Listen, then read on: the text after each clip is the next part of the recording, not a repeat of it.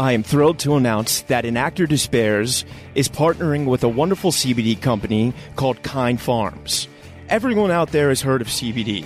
I started taking it a few years ago when I first started getting sober and to help with my anxiety.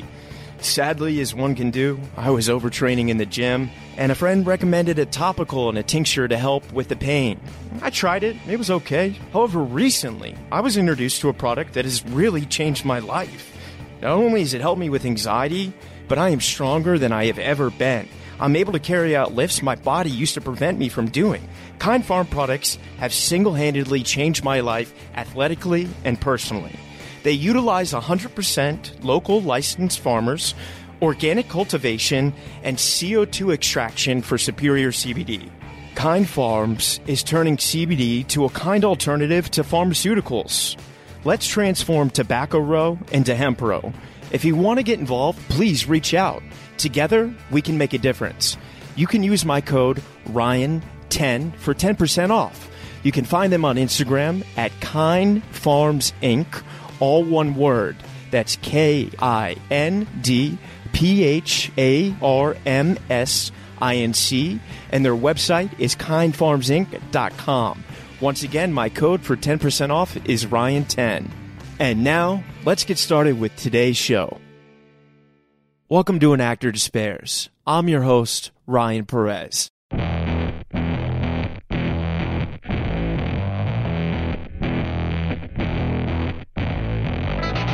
Ladies and gentlemen, today on An Actor Despairs, my guest needs no introduction. Here he is, back for round two, my man, Glenn Fleshler. Glenn, I love you, brother. Thanks so much for coming on again. Here it is. Glenn Fleshler, welcome back to An Actor Despairs, man. It is Thank so you. good to see you. You too. Oh man, after your episode, I I had like so many people. I mean, I'm I'm not joking or being hyperbolic when I say I had hundreds of messages from people around the world, from places as diverse as Iraq to Russia, being like, "This is my all-time favorite actor. I'm not even an actor. That was my favorite episode. Could you bring them back? Like, I have this question. I have that question." I had so many people around the world reach out to me that are just that aren't even actors that are just so interested in you and your story and are so moved by your performances. So, man, I'm. I, I, it goes to show you how much we all value your work and you, the global sensation that you are. Well, good because I have no idea. I, I feel like I told you everything already. I have no idea what what. To Oh, you man. Oh man, no, I'm glad man. you have questions. Yeah, I got plenty, man. Let's pick back up like right after grad school, if that works for you. Sure. So you, so after grad school, you said you were doing showcases for a while, right? Uh, no, I Oh, mean, you- I was I was working. You know, I was doing plays, and uh, I went up to the Berkshires and did a bunch of plays. Uh, got my equity card at a regional theater. Just started kind of slowly working at bigger and bigger theaters, but you know, started very very small. Yeah, and and for those auditions, were you finding them via backstage? Um, well, the first couple of things I think came while I was in school. So being at NYU, you know, the public theater came and you know auditioned you, and Yeah. some summer stock theaters would come, and uh, and I I may have still done a little backstage. I don't know. I certainly used backstage before I went to grad school Yeah, for a couple of years. we had David Um, on who was singing your praises about because you guys were classmates.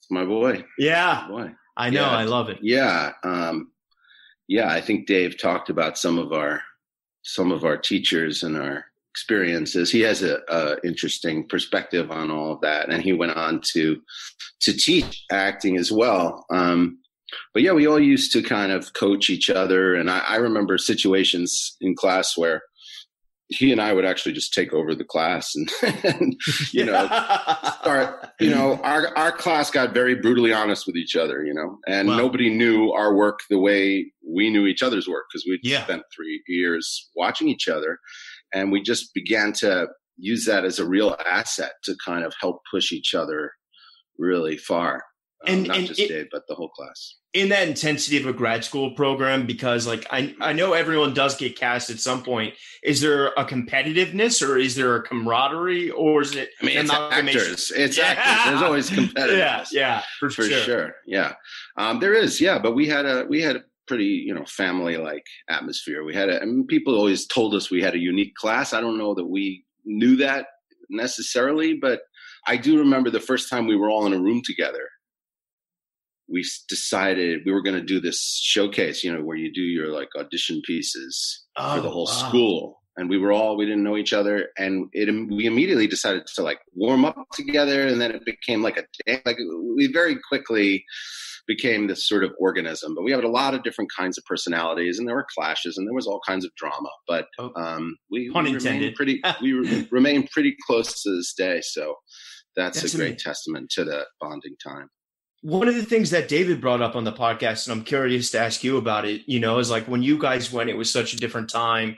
You know, I mean, I know NYU's always been expensive, but just for the world and for acting and being able, you know, what was casting and the kind of survival that could exist in New York, you know, now do you think, you know, and I'm not asking you to shit on NYU or anything, but these these grad school programs, do you think they are still as imperative as they as they once were, or is it now, you know, so many actors, you know, leave undergrad with, you know, two hundred thousand in debt and then to go and, and do it again, you know, it seems really I mean, risky. You know, everybody's got to make their own choice about that. I have no real answer. Somehow I came through it, but I know that I, I think I mentioned to you last time I was incredibly in debt. I, it took me to a very dark place. I did feel, you know, hopeless for a lot of years when I'm working for pennies, you know, in the theater.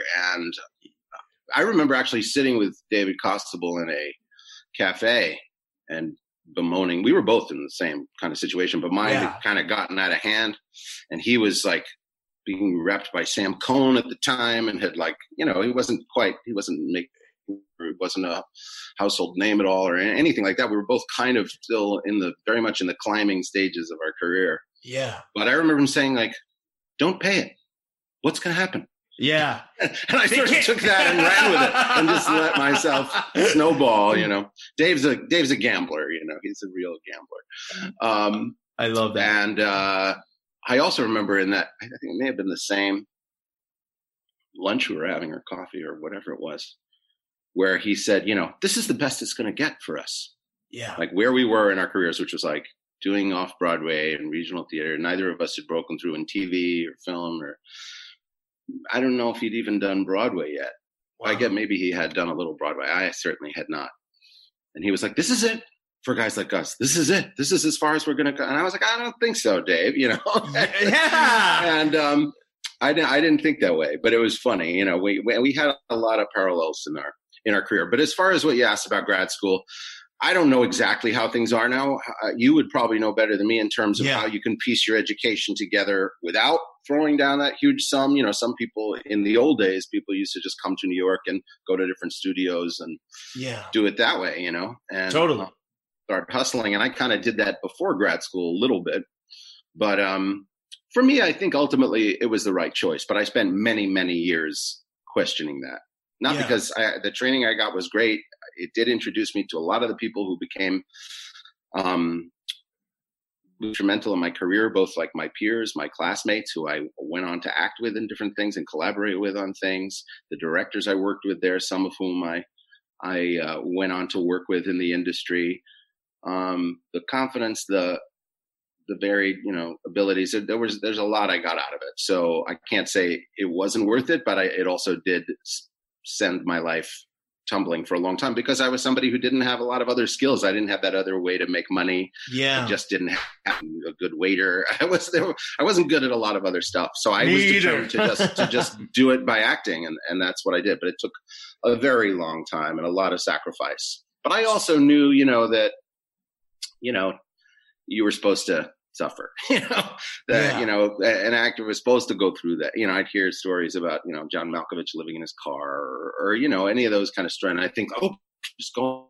You know, but it took an it took an awfully long time of bouncing from apartment to apartment and sublets and and living in uh, theater housing, um, different cities, and back back to my folks' house and um, couch surfing and so you know it's not easy I, I certainly couldn't say like yes you must go to grad school to Yeah. some actor you know you have to kind of figure out how you're going to make money you know how you're going to subsidize how you're going to uh, how you're going to deal with it all what help you can get whether it's some you know student loans from government from scholarships from and there are programs that are free you know Yeah. um, there are ways to get help but you know you've got to plan that out and it's hard for a young person to have that big picture about like what this is going to do to me down the road totally. you know we make we make decisions based on our options you know so it, it's very hard and i think if you just have to be that dedicated that you're going to do it one way or another and then you will figure out a way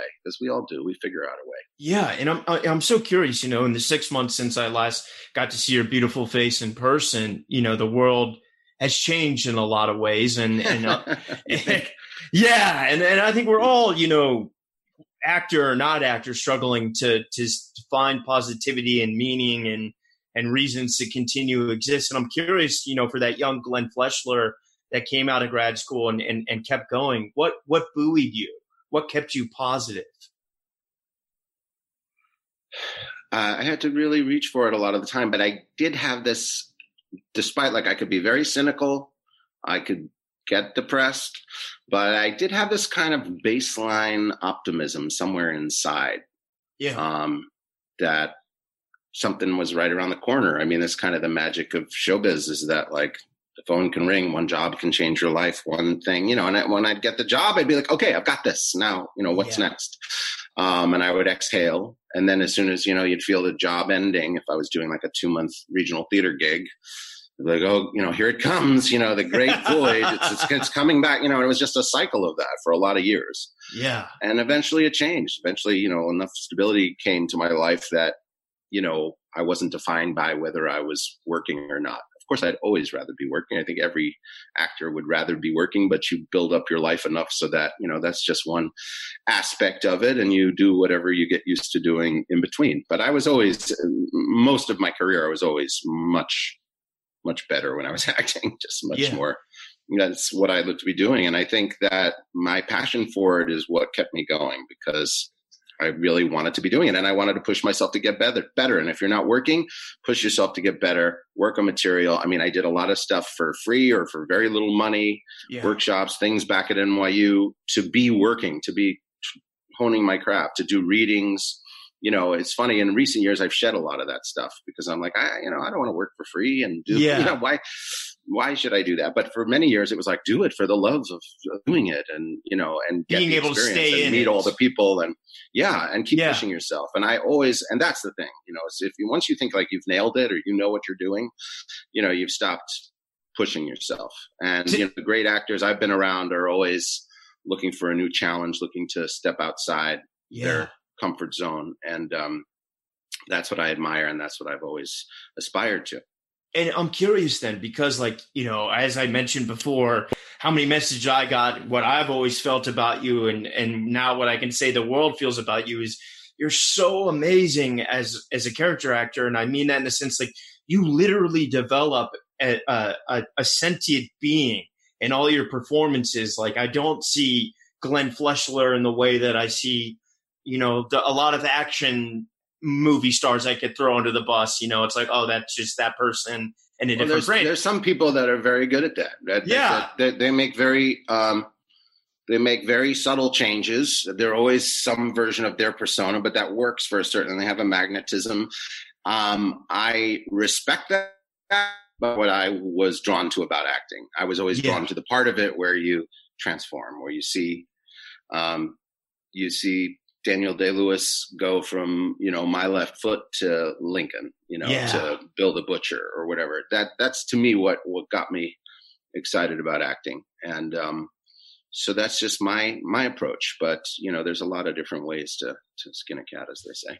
And do you think your time in the theater before, you know, it really started to escalate was what helped you, you know, make choices and make such different choices and to really flesh it out? I mean, I'm not asking you to reveal your secrets here, but you know, I don't know what I could reveal. I'd have to I don't know what they are. Yeah. Um, I mean, the theater was everything. You know, the theater is all I did for so many years. So everything that I do comes from the theater, and the theater is probably the best place to learn. Although there are certain different um, skills you pick up on a on a film set or a um, TV show, but um, yeah, it was all about the theater and learning how to project character out into to the back row to fill a house to be able to. I think I talked last time about um, first job being a tour where I was Yeah. in a Shakespeare company. And so learning the flexibility of like being in a different house every night and having to play to 75 people and having to play to 500 people and having to play to 3,000 people. Um, and having the audience right on top of you and having to play over a huge orchestra pit. And you know all the things that change having to leave set pieces on the truck because they didn't fit on a certain you know just that ability um, that you get from touring. That was like i learned a lot of great lessons from that.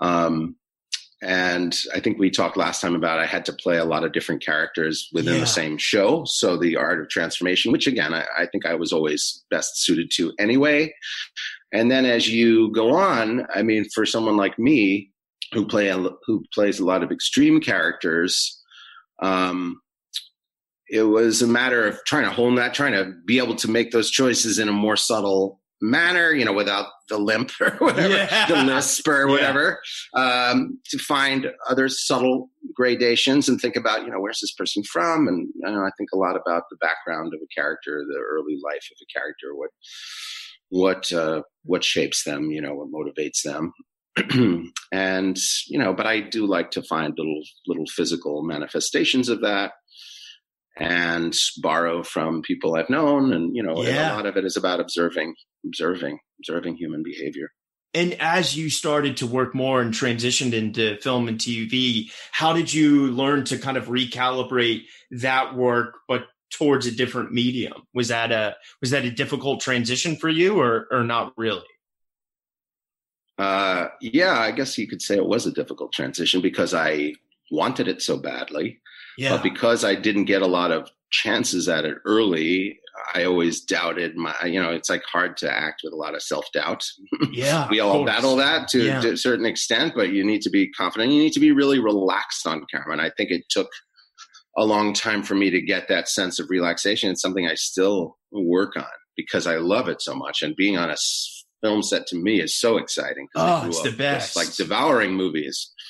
So uh, I love it. I love walking onto a set, but then to get that into that place of relaxation where you can just let things happen and be daring in a really good way. Yeah, Um, yeah, that took me some time, and I, it's something I'm still calibrating. I feel like every time I work, but I have been able to have the sensation where like I go on set and it's not the biggest deal in the world. You know, Yeah. For the longest time I couldn't shake that, particularly like my first time on a show or something. You know, what do you just remember? What it that was? What was your first thing? Oh, my first, I, I think my first job, my first TV job was Sex in the City. And then I did a movie called The Price Above Rubies, which was my first big, I may have done a couple of really low budgety movies before that, but, Oh, so my like my world right now. Um, uh, so, but I, I don't mean that. I, I just mean the first time, um, you know, like the first time I went to Billions or something, where I was Yeah. like going to be an established character, but you know, I'm new to the show and it's a big production and you're in this like super fancy suit and you know, there's you know hundreds of background and you know to get that. And I remember Damian Lewis saying to me my first day on that, um, this is very difficult to come in and just you know just be you know Yeah. luckily dave was there you know it's like uh, dave was in that scene so that was kind of fun to have that um, and he and, and damian and i developed a great rapport over the years we have had a lot of scenes the three of us and it's uh, it's always just a great time yeah, such a but cool um, dynamic. but I remember that first time being being difficult, and even you know well into that first season there, it, it feeling. And each time you come back after not having been there a while, you know there is a, a certain buzz you get, and you have to work your way into that relaxation. The nice thing on that show, you know, every show is different, has a different dynamic, and and therefore I have a different process for every Yeah. show. Sometimes you got to work yourself up. Sometimes you got to bring yourself down. Sometimes you got to isolate yourself.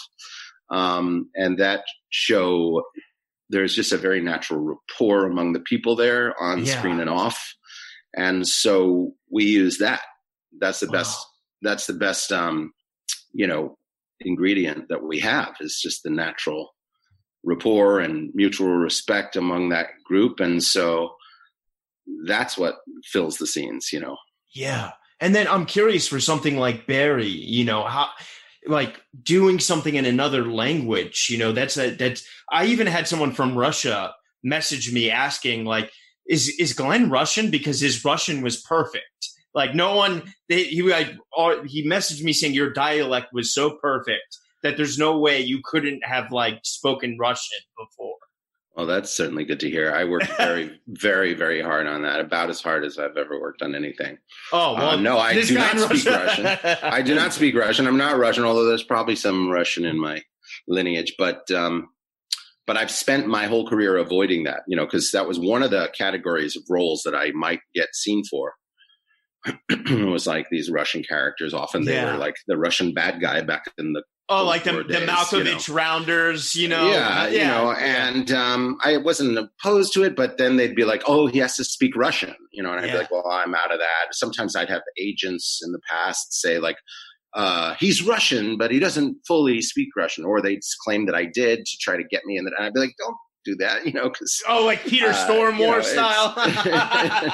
and um, so this was the job finally, where it was like, oh, you're gonna have to you're going to have to really do it. And I kept saying to Bill Hader, like, you know, go easy on the Russian stuff. And then finally he turned to me one day at a table read and was like, we have an episode coming up where you're just speaking in Russian like the whole time. Oh and uh, so I had just had to say like one sentence in Russian on Billions. And I had met this woman who lived in my neighborhood in Brooklyn who helped me a little bit. So I enlisted her and they had a dialect coach work with me. But I ended up depending on some of the Russian actors who were on Barry to help me because people would come and say, oh, no, it's not this, it's that. And then someone else would say, oh, no, it's not that, it's pronounced this way. Because depending on where you're from, Wow. You know, it, the pronunciations are different and it's all so subtle and it's not our alphabet. So, you know, you have to really learn it phonetically. And then Bill Hader would come up to me and say, like, wow, you were really like acting in the scene when I've had to do something like that. Like I can barely, you know, do it. And he said, I was like, I wanted to get to the point where I could be saying the words yeah. and actually acting the scene, you know, instead of acting so the accents, you know, it was, it was endless. In fact, I remember late in the season, one day I got a rewrite. I was on my way to the set and it said like, oh, he says something in Russian. Like it had like a, a just a one line thing throwaway. And I was like calling Bill on the phone saying like, uh, there's this Russian thing. And like, you know, that took me, that took me months to do the Russian stuff that we had done in the earlier episodes. Like, I don't want to just have a throwaway thing where I'm trying to fake my way through it. Yeah. He was like, "Oh, well, talk to Alec, you know, the writer of the show." He he didn't want to deal with me at all. And finally, I got onto set and I went to Alec and I was like, "I really, you know." And then he he took pity on me and he's like, "Okay, we can, you know, we can work around it." Or I don't remember what we did, but we wow. got rid of it. Yeah, you know, man. But yeah, that that's very painstaking work. Oh, and well deserved. And, and how were you able, you know, doing this intense accent to to make the character so fun? You know, because usually when you're doing an accent, you get so self conscious of like I'm doing this accent, and then you make the character hilarious. You know. Uh, well, the accent was always part of it. In fact, they told me that um, I had done a self tape from my living room and sent it in, and then uh, and then I, and then I had a phone conversation with Bill, and we did another version of it. He wanted to. He was rewriting and rethinking the character a little bit, and so it's fun to like get to actually talk with Bill and shape it with him a little bit. And I sent some more. Uh, I sent another uh, tape in based on our conversation with some ad libs, you know, doing some improv about some ideas of maybe where the character was going, you know. Yeah. So that was fun to kind of help created. I mean, for me, doing an accent is that's it's easier to be funny. It's easier to be, uh, you know, find a character because you're already stepping outside of yourself in a certain way. The the interesting. The trick is not to kind of play the accent, but to let it unlock a part of you that you may not have, you know, it changes your rhythm. That to me is what's interesting about accents is because I'm, you know, we mostly live in our own rhythm. And so yeah. to get into a situation where anything external changes the rhythm for you, it allows you to surprise yourself and surprise those around you, as opposed to you know being in a staid, safe yeah. environment. So that's what I enjoy about different accents or finding different physical things. Is just that I might stumble onto something yeah. totally new, a new energy, and that character was uh, a little different for me. And um, and then you know because in the first episode his wife is cheating on him that brought on this sort of like melancholy even though he's this like powerful Chechen yeah. boss like he you know bill's kind of explanation was like these guys are great at killing. It's no big deal. Crime is no big deal. It's incredibly he wanted it to be the opposite of the acting class. The acting class is really low stakes but everything's super high drama. Yeah. You know? I got the audition. You know, I, I, you, know I, you got that many pages of sides. You know, everything is like is such a big deal. Yeah, it's such low stakes, and that the crime world would be the opposite of that, where things are life and death, and yet it's no big deal to us. I what love the, that. The, the problem for Goran was that he couldn't handle his family life. Yeah, you know, his daughter and his the, the simple things in life, and we would improvise stuff about you know things that befuddled Goran just about like living in LA and thinking like he was going to come to LA and be this big deal, and he's just kind of living in this shitty house. Uh, you know, kind of a half a yeah. half a half a wise guy. That's amazing. And was that just so much fun living in that character for that season? Because it looked like a blast was great fun. You know, a, a, lot of times people say like, "Was this fun? Was this fun?" And and you know, it's not very fun. and that's yeah. um that's a job where you know people are like, "I hope this was fun," and I'm like, "Yes, that was absolutely as fun as it looked. Absolute fun." I mean, part of Bill's ethos and part of what we talked about on the phone i think when he either that first conversation or when he offered me the job was he was like you know i just want to work with people that aren't assholes and yeah. gather really nice people together. And then he told me he was thinking about casting henry winkler and i was like well he's notoriously like the nicest person in show business you know? Yeah. And uh, everyone else that he gathered you know um, yeah anthony's so great as well. Anthony no, and yeah. sarah goldberg and they're very very nice people and we got along super well you know, it was it was sad to to, to leave. That yeah, I think we were also bummed that that. But you know, the nice thing about that was that for the six of I think it was six of us original cast, um, we really got to create it together. You know, Bill was great about taking our input and encouraging us to improvise, and then Alec Berg would sit there and write down what we were doing in these little improv sessions I'd say, don't write that down. I'm just, you know, I'm just bullshitting here, you yeah. know, but then it would find its way in the script. And then they would, you know, and then they'd tailor it to our strengths, but they also had like this masterful sense of plot. And Bill has all this incredible cinematic reference because he's like a real film nerd, you know, he's wow. like really studied the masters from all over the world. And so he got really into the, the cinematic nature of what, what he could do. And, um, so it, it, created like a, just a really interesting blend not just like oh a comedian getting a chance to do a show and trying to be funny of but course. like a lot of different influences coming together to make a, a unique thing. And and and going back a little bit you know when you did something like true detective right before this like pinnacle television you know that that arguably was the catalyst that started the golden age of television. You know at that point you know movie stars you, you know i mean at least in the for me of- for me it starts with the sopranos but i know what you mean in terms yeah. of yes the the next level was like the movie stars coming and doing i don't mean quality yeah. i mean in the mm-hmm. sense of like having movie stars you know in in television you know i i mm-hmm. i think that was like you know that for so long i i just was talking to uh to Lili taylor about this you know she was telling me that her friend uh uh played uh what did Ally McBeal and they were doing a play together on Broadway, and she was talking about how she had she had to go do you know Ally McBeal, and they're all like, "Oh, we feel so bad for her. She's going to do television," and it ended up being this huge hit, you know, and, yeah. and how much that's changed. Yeah. I'm curious for you, for Glenn, when True Detective came out and it was this massive hit. At that point in your career, was it everything changed and you could choose what you wanted to do? Uh, no, I wish I wish that were the case. Uh, no, but it was a big step toward what you're talking about. I mean, I'm still not just like choosing what I want to do. Uh, I mean, I guess I am to some extent, and I'm certainly able to say no to more things. Um, it, it, it, you know, it had the effect of just people knowing who I am. You yeah. know, I think the combination of Boardwalk Empire before that, a little bit, I started to feel that, and then certainly with True Detective, where you know, to me, it was strange, like to walk on the set of Billions and have people be like, "Oh, I love your work," or right away, you know, I don't have to earn it, you know, in the yeah. same way. Uh, even you know the actors that I knew that I recognized from so many things coming up to me and saying like, "Oh, you know, they know who they knew who I was. And occasionally I've had, you know, a big director or somebody at an awards thing come up and say like, "Oh, I want to work with you," or those kind of things. That was that was foreign to me for the first, you know, many years of my career, where anybody knew who I was. So, and yeah. certainly that if I walked, I did get a chance to be in a movie or on a television set, I felt like I was coming completely clean slate. Nobody knows who I am. I have to prove it yeah. uh, there, then and there. So, you know, it, it brought me some cachet, but it's been a very long, gradual process of that. And then even from there, because, you know, it was such an extreme character. Yeah.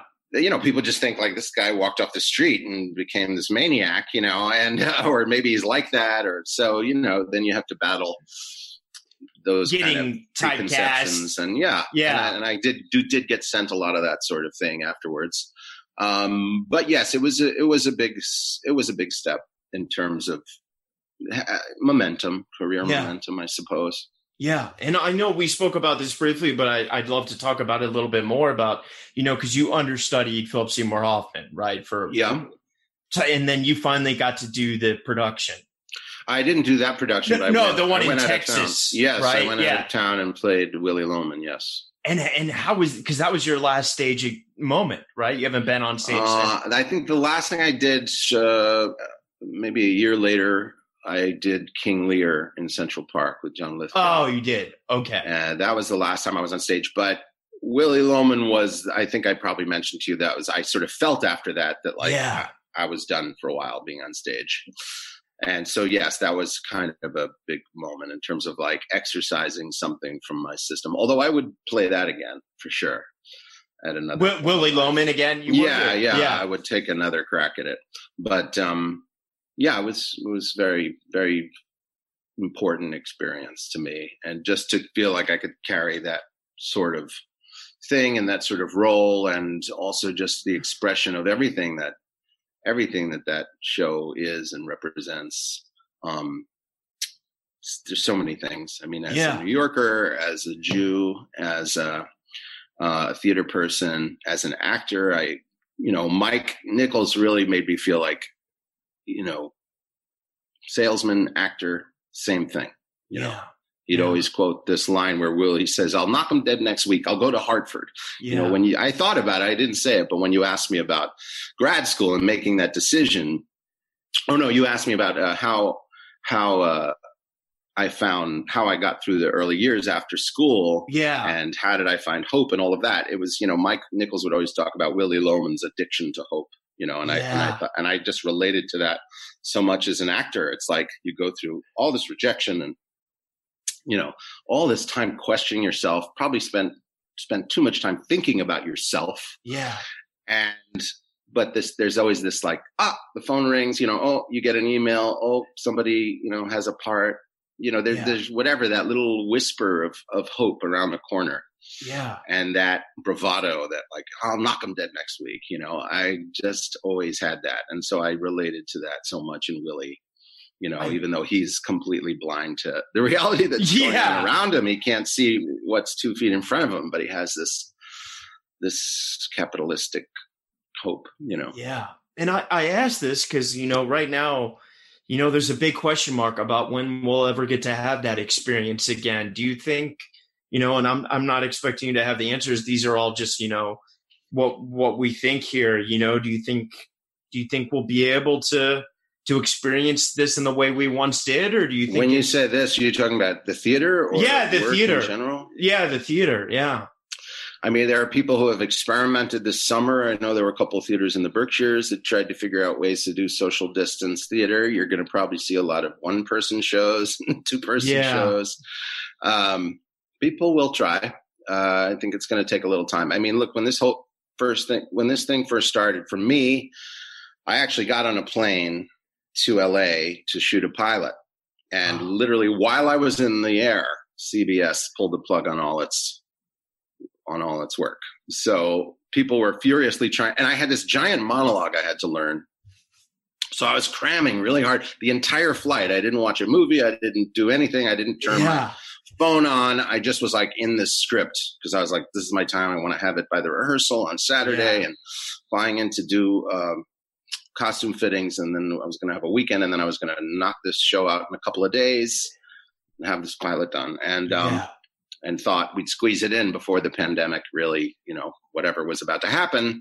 And that was kind of the weekend, you know, by Monday. And so um, people are writing me furiously during the flight, and I didn't look at my phone, and I didn't have my wireless on or anything, and uh, and so I landed at I don't know, eleven thirty at night or something in LA, and uh, they said, you know, the show's off. You can turn around and come home. You can get right back on a plane if you want. I ended up going to the hotel, spending the night in downtown LA, and coming back. And by Monday, school was off, and you know everything was wow. beginning to fully shut down. And at that point, I kind of thought it's going to be a year at least. And you know, the business i, I kind of laugh because i look at the trades from now and then or you know deadline or yeah totally. Hollywood reporter and i see that everybody's making deals. It's like yeah that, this person signed with this and that too. person's this and you know and, and it's funny to me because it's like they have to feel like they're working you know and they have to and i guess it's smart you know stockpile whatever you can for when we can work and then occasionally you know people say uh, oh this project is going to happen at this point or i'll get a script to look at for like possibly july or whatever. This was a few months ago. And I'd think like, no, this is yeah. not going to happen. I just got asked a movie I was supposed to do. I mean, I had a few things that were in the works that got shut down and sad to lose them. But, um, one thing they were like, oh yeah, it's gonna, they're pushing to September now. And now it's November. And then suddenly yesterday they said, hey, can you come to Mexico City you know, uh, and do this and sit in a hotel for a couple of weeks. And, you know, things are still bad there. And I'm like, no, this is not happening. They didn't say yeah. anything about safety or, you know, yeah. anything about any of that. And I thought, nah, you know, it's, it's not, it's not for me. I'm not rushing to get back to where I'd like to work. Yeah. I'd like things to be better, but I'm not going to act like it's, it's not happening and to be on a lot of planes and all of that. I know some people are starting to do some work now, and it, it was inevitable that people would try to try to eventually get back working and figure out ways to do it. And I think the longer this goes on, the more people will come up with creative ways to to work. But you know, because most of my work is in film and television, you know, and it's you know, my wife keeps saying like, well, they can do scenes, you know, this far apart. I'm like, you don't realize how many people we've got crammed in a billion. Set. A gaffer, you know, behind, yeah, yeah, you know, yeah, yeah, behind the scenes, you know, it's hundreds of people. yeah. So, um, so I don't know. I mean, I have no no more answers than anybody else. I do think yes, we will get back to the theater. We will get back to film and television production. Uh, I just have no idea when that will be. And I think that, you know, if the pandemic lasts longer than people expect, then people will find more and more creative ways to do storytelling because we have this incredible yeah. need to do it and people want it. And now we have all these streaming services that want content. And, oh, you know, man. we're all going to be sitting like, oh, there's no new shows this fall and yeah. not a lot of new movie. You know, we've been, my wife and I have been, you know, going through classic movies, things that she missed in her life that, you know, uh, or monumental see. You know, it's a great, it's a great, it's a great time to kind of look back and do all that stuff. But you know, we're all craving like new stuff. So, yeah. I, and I'd love to get back to work, and eventually, I'll really, really need to get back to work. Yeah. But um, I'm not trying to push that or be unrealistic about, you know. Well, I, I don't know if you know this, but another thing I learned about on the internet from you is there's a huge uh, Glenn Fleshler campaign to get you to play Al Capone. I don't know if you've heard about this. Oh, uh, I've seen it here and there. You know, the the person who first mentioned that to me, oddly, was the, the some of the actors at Boardwalk Empire. When I walked onto the set of Boardwalk Empire, and there I was with Stephen Graham, who was playing yeah. Al Capone, and they were like whispering to each other, like, "This guy looks like Al Capone." I'd never heard it before then, and then since then, I know it's come up from time to time. I think because Tom Hardy played it recently, and he um, did the old, old, old one though. He didn't do it uh, like I think i am just way too big you know, and I also grew up with the Robert De Niro and the Untouchables Capone, which I loved. Yeah. Um, So I never really thought much about playing Al Capone. Uh, I just think I'm too big. You know, he was a little guy. Yeah. And uh, maybe facially I resemble him, but I and then also Stephen Graham working on it. It'd be weird to take a shot, I, or I don't know. Maybe you know that's what we I mean, if the act- right thing, Yeah. somebody presented it, but I'm not. It's not something that I would pursue myself. But there's a lot of things like that on the internet where people Yeah. want me to do Yeah. stuff that I might not be that interested. Anytime there's like some awful person in the news, you know, they're like, he should be Harvey Weinstein, or he should be, you know, that's horrible uh, idea. any, any anything like that, any scandal, any sort No. of awful white guy, you know, people are like, "Oh, Glenn Fleshler would be great at that." So I'm like, okay, I- I, guess I've I guess I've dug my own grave with you know some despicable characters in my time, but um, No, man, let's you to be the next Bond or the next the next Bond. You know, it's that I Jeffrey also Wright. have not considered. That's amazing, man. Well, I'm I'm curious to ask you, you know, as someone who excels in working, for the actors out there, you know, because you mentioned you did the Barry taping in, in your living room, and I imagine you've done other auditions at home. In in in, what do you think makes for a great audition? You know, is it is it you know because so many people, especially for film and television auditions, it's so nerve wracking because they get in that waiting room. There's the 20 people that look just like them. There's sometimes the mean casting director, you know, and it's the cattle call. And then you're hearing the person in the audition room doing it exactly the way you plan to do it. And now you're struggling to like do it your own way instead of doing it the way you plan to do it because that person got to it first. Like, what do you think makes for a great audition? Well, that is, I mean, that's re- the real grad school is going through that, being a young actor and having to go to tons of auditions. That is the real training. I mean, that because, um, because it's about all that stuff. Just like when I was talking about, um, dealing with adjusting to being on a television set or if you're on a movie or if you're working with like famous people, I had to kind of go through all of that in addition to all the audition trial by fire. And, um, it's all the same. It's like you got to learn, train yourself to block all that out, to deal with your nerves, your emotions, and whatever else anyone else is doing, and have it have no bearing on what you're doing. You're there to accomplish your task. And what makes a great audition is that that level of relaxation and commitment and specificity and honesty. Um, the same things that we all learned in acting class. Totally. But the problem is, all the things you just mentioned become the focus, which is Yeah. like, oh, who's in the waiting room? And like, what's the casting director think of me? And what do they want?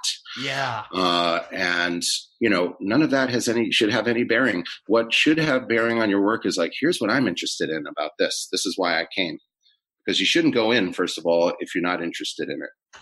Totally. And if you are interested in it, then your job is to show them what's interesting about you in this part. This is what I'm interested in. Here's what I'm experimenting with. It's generally not a finished performance. yeah. It's a work in progress. This is, you know, and that's hard for people to reconcile because Yeah. they want to be like, here's the performance. And they know the, they know that the, um, the auditors, the casting people, the director, whoever Yeah. wants, you know, knows it when they, s- when they sees it, you know?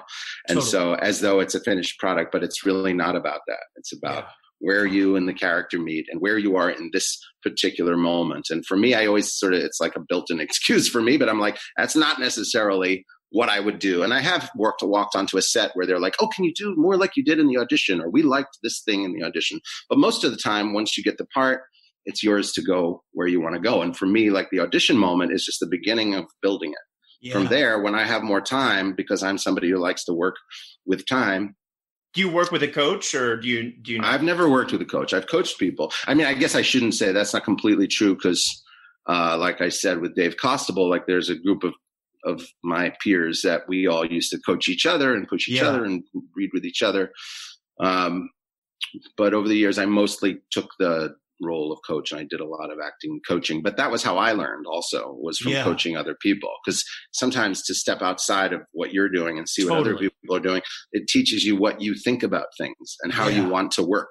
yeah. And so that was kind of a lot of how I learned to work was by I did reams and reams of acting coaching uh, Yeah. for I've years. done some of that myself, and I totally relate to what you're saying. Yeah. So, uh, but no, I, I never had like, a, and I know a lot of actors do have like somebody they go to um, to read lines with or whatever. I, I, I've, in fact, over the years, I've made it more and more of a private process. I used to like for a while I'd like go to the agent's office and then I went to the to my manager's office and, yeah. and, then I just stopped doing all that. I just started setting it up in my living room. I started recording my own voice. I wouldn't even like read with my wife or anything. I just do it all myself. And sometimes that works great. Other times people be like, why, why is he doing that? Um, you know, I, I, I think, you know, when I first talked to Bill Hader, I remember him saying like, we were all wondering, how did you do that? and so sometimes people like realize that I'm reading with myself, but they don't quite get I don't know. It takes on a sort of strange uh, quality. Um, most of the stuff I got in those years was from those kind of self tapes, and really, I've spent my whole career trying to eliminate the audition process entirely. So that was that's been my life's goal is to stop. I, are you finally there now? I hope so. It's I'm not hundred percent there. Yeah. I will occasionally, if I think something's worthwhile, or if I think they wouldn't know this side of me and I should show them. Yeah. Uh, you know, I'll put myself on tape, but a lot less. I, I it's it's a it's a much rarer occurrence, and I and almost never in person anymore. It's been a long time since I've auditioned for anything in person. It's not to say I never would, you know, in the right yeah. circumstance I would, but um, but yeah, I don't miss it. I don't miss that part of it. I'm, I'm you know, I'm curious to ask you because as actors, we all dream of of working with people like you that we look up to, and and obviously, I know uh, you've had your list. I'm sure Philip Seymour Hoffman and and Joaquin Phoenix. And I'm curious when, you know, you know, I know that you understudied him, but with Joaquin, you were acting. And when you're on set or working with these actors? Do you- well, I acted with Phil as well. We were in the show together. So, oh, you were yeah. okay. But I had first met Phil. I think I mentioned in the last uh, our last interview that I you know lost parts to him early on. You know because we were yeah. just two weird character guys, and he quickly you know became well known, and I was totally unknown. But I I lost some parts to him, and then he directed a couple of times, uh, and I had auditioned for him, so I knew him in this sort of you know so I had a strange kind of relationship to him, and uh, and then we acted together. And then I was in one of the last films that that he did. I saw him like a week before he died. Oh, so man. we sort of became more more peers as time went on. But um, uh, Joaquin, we worked together a couple of times and had very different experiences. You know, yeah, I'm uh, sure. The first the first time was very warm and fuzzy and you know comfortable, and the second time he was Joker. So yeah. you know, it wasn't like acting with Joaquin. It was you know, it was full on Joker. Is, is it is it interesting to be? Are you both a student and a participant on these sets of like you know when you're watching these actors work that you love? Like I imagine you know I'm just curious as an actor when you get the chance to be that is it I don't think like, I think of it that way as much anymore. I just yeah, I'm more focused on my thing. I think that you do learn from everybody you work with. And yeah. Sometimes I'll see something, I'll be like, oh, that's interesting. It, more, it was more earlier on when I didn't have the opportunity to be on a set as often, and then I'd come in and I'd work with like a Vince Vaughn, you know, and do like a Diana movie. And I, it was more about like how do they carry themselves? How do they run a movie being like the number one? Because I was so low down on the totem pole, right? I wanted to know like how do you kind of take charge on a set? Not you know, not in a bad way, but in a yeah. you know, I'm carrying this film and this is all around me. How do you do your work within that? You know, with all the expectation on you and and uh, certain you know, and like you asked me about True Detective, like after, you know, I'd come to the set with a different level of respect from people. And yeah. And so then how to kind of carry that and use that and work through that. Because you still need to be acting with your peers. You know, so now I'm in the situation where sometimes I have actors who are, you know, looking up to me or like want, you know, yeah. to, you know, rec- know me from my work. And it's like, you don't want that side yeah. to cloud it either.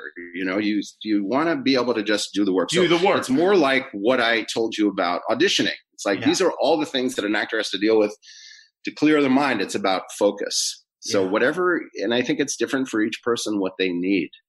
Um, but yes, I do borrow when I see behaviors that I think are interesting, or I think ways that um, ways that actors carry themselves on set, or ways that they get done what they need, or get what they need from the crew, or yeah. from a director.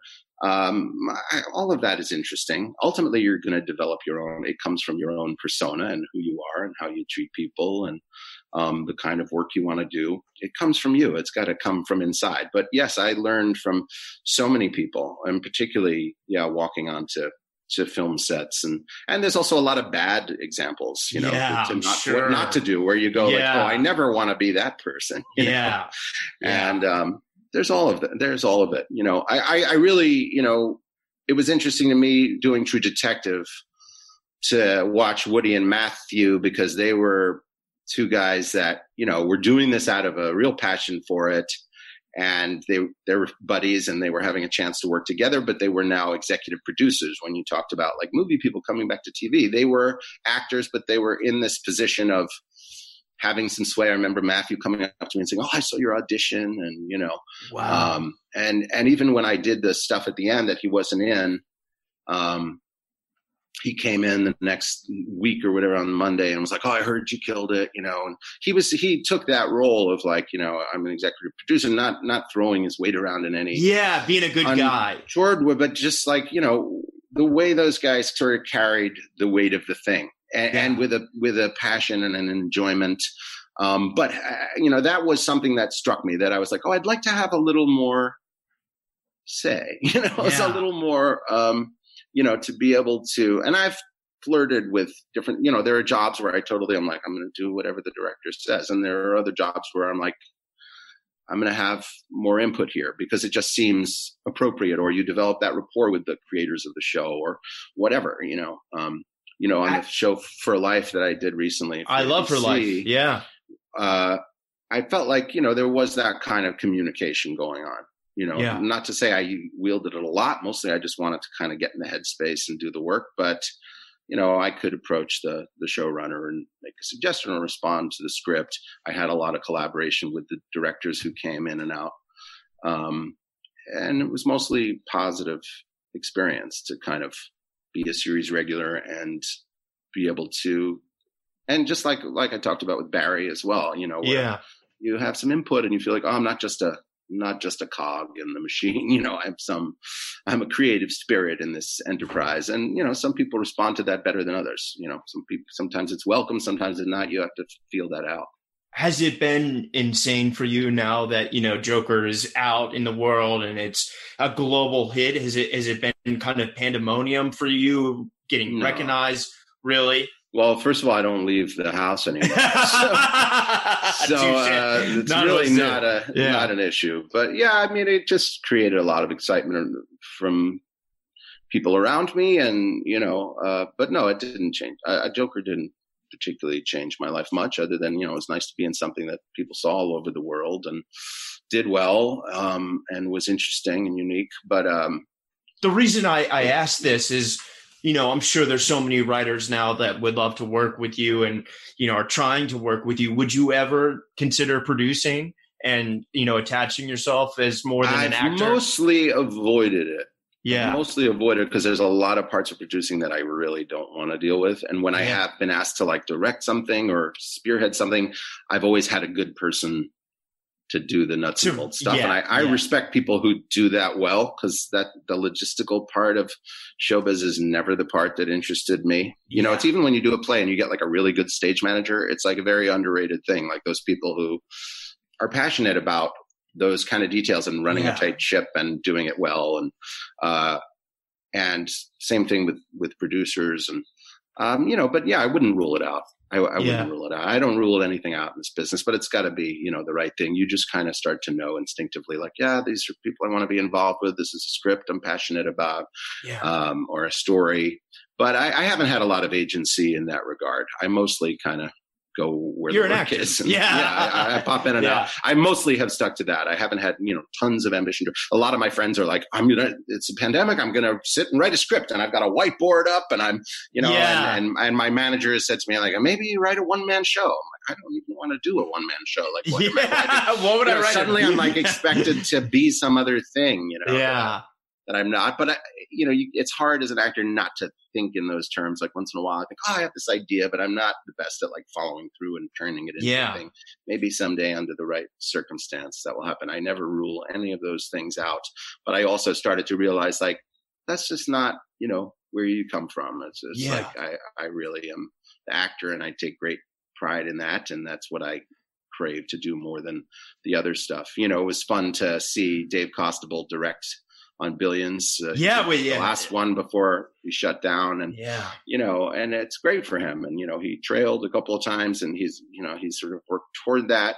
You know, and people have said that to me. Are you going to direct? You want to direct? And you know, maybe I would at some point, but it's not yeah. something that I feel like you know an immediate desire. On, on, for life, uh, Timothy Busfield was in the cast, who is uh, you know had many series as an actor, but also has worked extensively as a director. And he yeah. was saying to all of us, you know, n- nobody should walk away from a series regular job without their DGA card. It's like, you know, we should all be directing each other. And this, you know, that's the way he thought about it. And that was how he got into it from being on a long running show and then learning the directing side of it. And then he parlayed that into a whole other career. So, wow, you know, bona fortuna to anybody who, uh, yeah, does that sort of thing. Love that saying. I'm curious, you know, in, in, in this time of, of content bubble, you know, and as we've witnessed the kind of death of the middle American budget movie, the 15 to 20 million, mm. where now it's like under 10 or above 300, you know, what's, what's interested you in projects? You know, is it because I know so much great work is on TV, but I feel like that gap between doing a, you know, a low budget film or Avengers 27 is that that's it. It's just those polarities well, exist that's, now. That's what was interesting about Joker because here was like, you know, major piece of IP with, yeah. you know, Warner's behind it and, and DC behind it.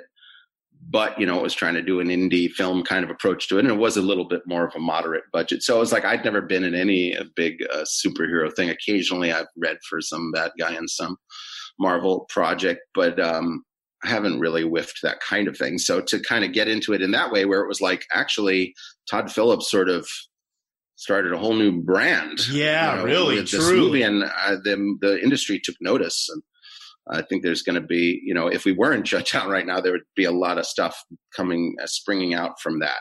Yeah. idea. So it was kind of interesting to enter into to it that way, to be in something that's like, oh, global billion dollar movie, but totally. it's also like taking a whole different tack and more in line with the kinds of work that I'd been doing over the years.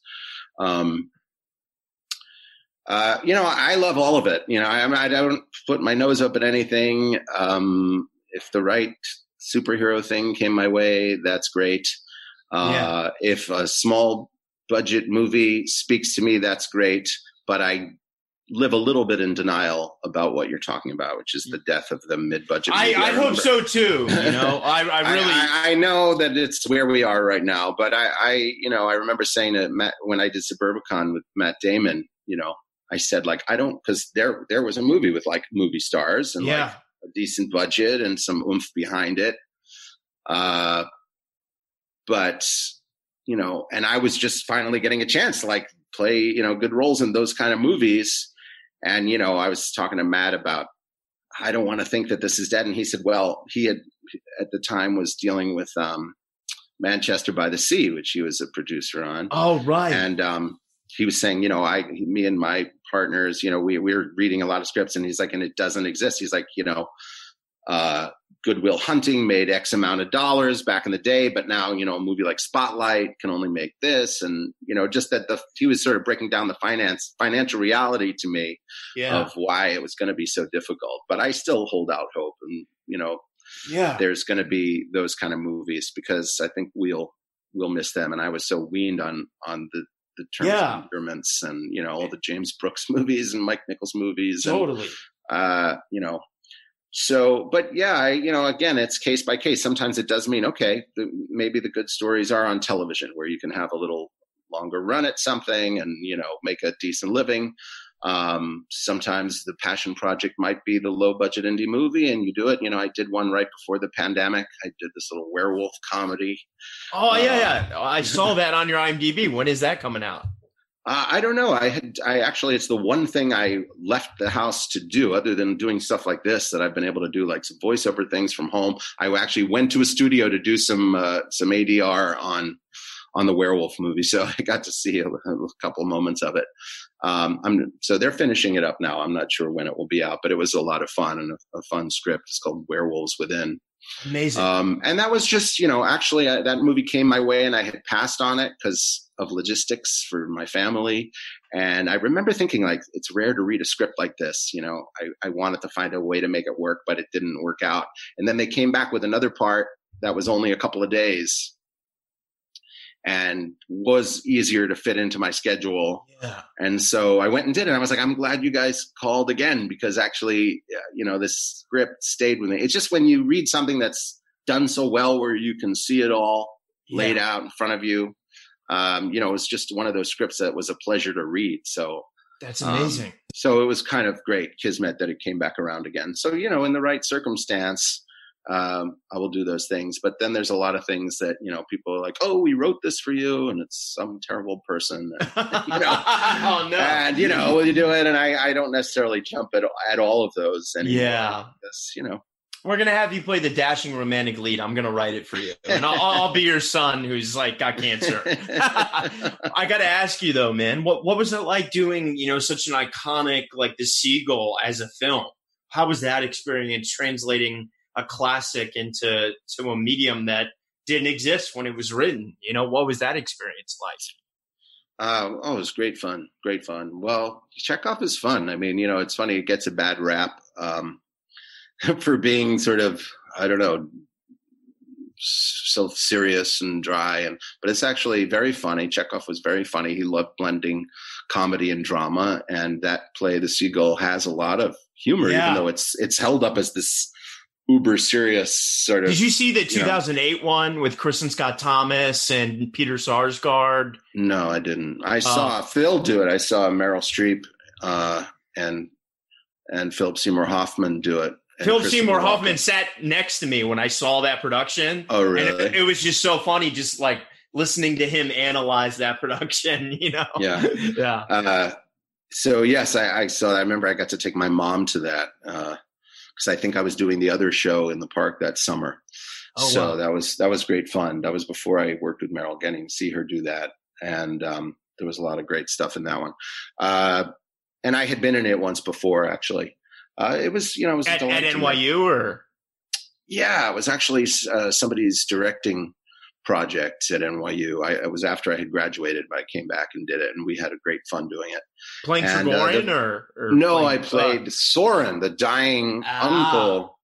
Got it. Uh, in that one, which I, you know, that was a role I never would have thought that I would want, and then I just like, I, I think I chose it. I got offered a couple of different parts, and yeah, uh, at that time. I loved playing old men all the time. So uh, I did that. And then I never thought I would really enjoy Shamrayev, but in the film version, it was great because. Yeah, it was so great. Uh, it was really fun to do, although a lot of it ended up on the cutting room floor, unfortunately. That was a little heartbreaking because they mm-hmm. really decided to scale it down and just kind of focus on the lovers. And so I was a little sad, but um, but I thought he made a really nice movie, and I love Michael Mayer, who I had worked with on Broadway, yeah. and I'd worked with Annette uh, in that King Lear that I mentioned. So we already had a relationship.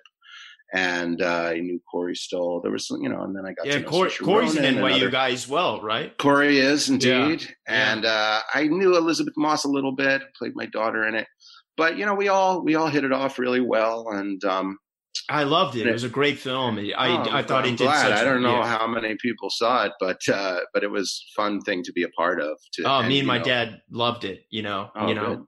Yeah, yeah, that's amazing. Well, you know, I don't want to take up all your time. A f- few final questions for you, Glenn. You know, no what's problem. what's what's been keeping you inspired, brother? You know, right now during this time. You, you oh, mentioned you've been rewatching a lot of classics, but uh, yeah. yeah, you know, uh, so you know, I had to. It was a long wait until sports came back. You know, I needed something fresh. Oh, you're a sports know? guy, and uh, you know, yeah. so you know, but yeah, my wife is gave me this whole list of like she was like, I basically missed, you know, the early 2000s, like when she was at NYU and, you know, her college year. And so I'm like, oh, this movie, that movie. Okay. You know, we're going over a lot of old things, you know, and, um, you know, my, mostly my kid inspires yeah. me. He's what keeps things spicy because you never know what an eight year old yeah. throw and, your way on any uh, given day. How have you been as a teacher? Was that a tough transition for you? Uh, we've actually been doing all summer. I got this big third grade book, and I wow. make him do a little bit of work each day in between his like Zoom camps that he's doing and other stuff, his piano lessons and whatever else he's doing, and playing with bugs in the on the deck and uh, creatures that he captures. Um, we do that. like an hour of academic stuff every day just to keep his brain sharp. And sometimes it's a real struggle, but mostly it's been really great. Um, and I just have much respect for the teachers that had to pivot yeah. so quickly into like putting putting together this online learning. so it did make my wife and I much more involved in his uh, schoolwork, and sometimes that can be tough because you'd rather have learning di- teach division. Well, there's that too. You know, they call it the new math, and it's Yeah. all different from when I was a kid. So I did have to learn some of that, but um, so it can it can get tense. You know, when we have to teach him, but also it gives us a sense of like, oh, he's really doing well at this. He needs a little more attention on that. So we're doing the we're all doing the best we can. But I, you know, that has actually kept kept us busy, and we'll see what the fall brings because you know New York is trying to go back to Yeah, school, but uh, we've been on these crazy Zoom meetings with hundreds of people, parents and teachers and principals, and uh, everyone's got different needs and issues, and it's very very complicated. So it seems messy. wading was- through a lot of that. Yeah. Yeah, yeah. Well, uh final question, you know, for for all the actors out there, you know, I know obviously we're in a pandemic, but outside of that, you know, any any words of wisdom or advice for them, you know, just to not not even during the pandemic, but just to navigate this this crazy business.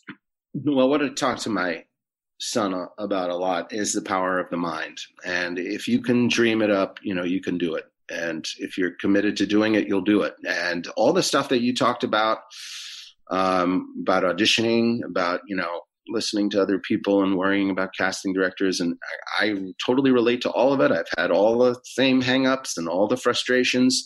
But the truth is, like, if you are completely committed to practicing your craft, you know, you will do it and dream it up the way you want it to be. Everyone's career is different. Yeah. Um, so dream up what you visualize for yourself and and build it, make it happen. And it, it might be really slow. And sometimes it's better if it's slow. If it happens Yeah. really slowly. I mean, for me, that has been the case. I was frustrated for a lot of years and I wanted things to happen. But actually, the fact that they took a long time, and I can really appreciate everything I have at this time in my life, particularly in this challenging time Yeah. um, I, you know, my wife and I say it all the time. Like, we're so lucky. We're so lucky. You know, Yeah. we see what's going on around the world and in our Yeah. country and in our city, and um, and we just go, "Well, we're so lucky. Like, you know, it can it can envelop you. My son can get, you know, very frustrated with the way things are and not being able to see friends and all of that stuff. Yeah. But what we mostly practice is just our gratitude that you know we're we're very lucky. So be thankful for the things you do have and just keep pushing, keep pushing. Um, and you know, it's a very long game. That's the nice thing about actors, unlike athletes, you know, or, or dancers. you know, you can Yeah, have we don't we a don't really long career, you know. Yeah, yeah. And so, you know, don't don't give in to all the negative voices and all the oh, I only have this much time, or yeah. um, they think this about me, or whatever. You know, you don't cave to despair. yeah, don't yeah. despair, don't Yeah. despair. Yeah. Well, Glenn Fleshler, brother, I love you so much. It means so Thanks, much man. to me from the bottom of my heart that you came back, and I love you so much. And, anytime. and and dude, let's get lunch or dinner when the madness descends, and Okay, and you we're it. both back in Brooklyn because I think you you live in Brooklyn as well, right? Yeah, yeah, normally, yeah. Yeah. So, well, dude, uh, when you, I have everything's going great with your son in the school year, and you Mhm. get everything figured out. I love you, man. Let's grab lunch soon, and, and I'm sending you and your wife and your kid nothing but love. Thank you, man. All right, much love, brother. Thank you. All right, take All care. If you like the show, rate, review, and subscribe wherever you listen to podcasts. Thank you for listening.